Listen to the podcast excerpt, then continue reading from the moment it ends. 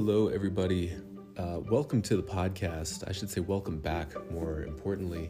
Uh, it's been so long since I've last had an upload, so I wanted to share just a little bit, uh, actually, a lot of bit about what I've been studying lately. As I found that, you know, I've, I've when I'm alone, I always have my nose in some sort of interesting project, or uh, more specifically, I should say, an area of study, right? And particularly around spiritual topics and themes, um, all related to creating a deeper connection with self and empowering the self. Um, and, you know, this is going to be the first episode in several episodes where I think that what I want to do with you guys is just walk you through, you know, the way that I study, and hopefully uh, you will gain insight. Um, hopefully, as much as I have from the study of these topics, because they've truly transformed my life uh, from the inside out.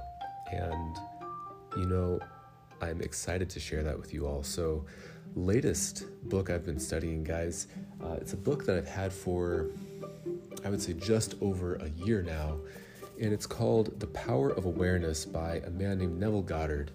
Now, Neville Goddard was a philosopher, author, lecturer, uh, some may call um, a sage of his day back in the 1930s through the 60s. I think that was kind of Neville's prime. And uh, you know, he wrote many books. One of them, right now, that I'm studying and I have it in my hand here, is called The Awakened Imagination.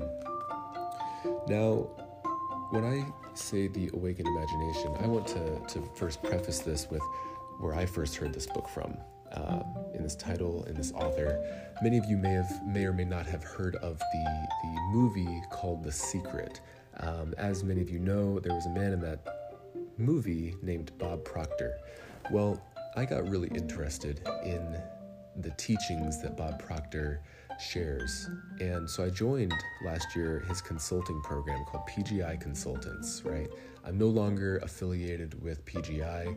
Uh, this is a previous experience, um, and nor do my opinions represent that of PGI. I should just preface that. But anyway, uh, I, I started, you know, really just becoming a student and consuming uh, everything that I felt was poignant, which was a lot that Bob had to share. Uh, eventually, you know, I found myself. Um, I found this book in my hand, you know, uh, The Power of Awareness, and it also includes The Awakened Imagination. It's actually two books in one here. Uh, this is the version that I have. But, you know, I, I'm as I'm learning the material and it's embedding itself into my my life and I'm learning to integrate it and really know it through my actions as well and know it through my life. Uh, it goes along a lot with a lot of the other books I've been reading as well. One of them, particularly called A Course in Miracles. Now, I should say also here that both of these books draw upon references from uh, the gospel, from biblical uh, texts. And I just find that so interesting because as I read them both, uh, I see the common threads and I see the, the, the, the, common truth spoken in different words and different uh, context. So, you know, I'm, as I'm digesting this, I just want to share with you a little bit of writing here that I have really been using to, to process my own understanding of what I understand, right? So let us start here, right? The preeminence of the Logos. Consciousness is, is the bedrock of all of creation.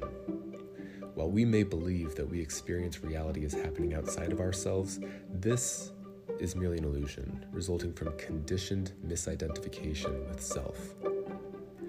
Now, the world as we perceive it is not within, is not without, but within all that we experience, we experience with our minds, right? Man's inner subjective body is just as real to him as the outer body he experiences subjectively. Man's inner body, however, expresses a more fundamental part of reality. The inner body, also known as the imagination, exists in a more subtle plane of reality. The reclamation and reacquaintance of man with his inner body is the beginning of his salvation, for the inner body exists in the causal plane. The causal body, as the name implies, causes or directs the material objective plane of reality. So, as man begins to exercise his causal inner body, his external world must, by the operant laws of mind, follow suit, for the outer body must follow the dictates of the inner body. The mind exists in relationship to the world of matter in a similar way that a higher court exists in relationship to a lower court. In that, any decision made in a lower court is subject to overruling by the higher court. The inner body may, at any time, overrule rewrite, or reshape circumstances created in the material world in the image impressed upon it, should it should any image or idea be sufficiently impressed upon it. Now, the key is simply to sufficiently impress upon the inner body through persistent and habitual focus on one's chief aim. And um, you know those were my words. I, I, think some of neville's were in there as well but mostly those were that was my interpretation of it right? Um, here are some quotes directly from neville goddard that i found particularly uh, poignant. The existing inner body must be consciously exercised and directed. Inner movement is the force by which all events are brought to pass. Outer movement is subject to the compulsion applied to it by the inner, or I'm sorry, by the movement of the inner body. The inner journey must never be without direction. Whenever the actions of the inner self correspond to the actions of the outer physical self, I'm sorry, this one was a little hard to read. Whichever, whenever the actions of the inner self correspond to the actions which the outer physical self must take to appease desire, that desire will be, will be realized. In these mental journeys, an emotional continuity must be sustained, the emotion of fulfilled desire. The inner self moves along the predetermined course, best when the emotions collaborate.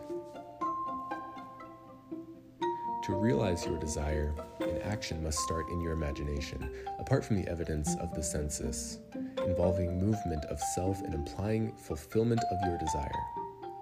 Whenever it is the action which the outer self takes to appease desire, that desire will be realized. Ideas only act if they are felt, if they awaken inner movement. Inner movement is conditioned by self motivation, outer movement by compulsion. What I'm gaining the most from my study out of this book, this author, is a sense of empowerment, a sense of feeling self led, self determined, feeling as if I myself can create the experience that I desire, as opposed to feeling like a victim, like I need to appeal to other people or to God or to my own expectations of myself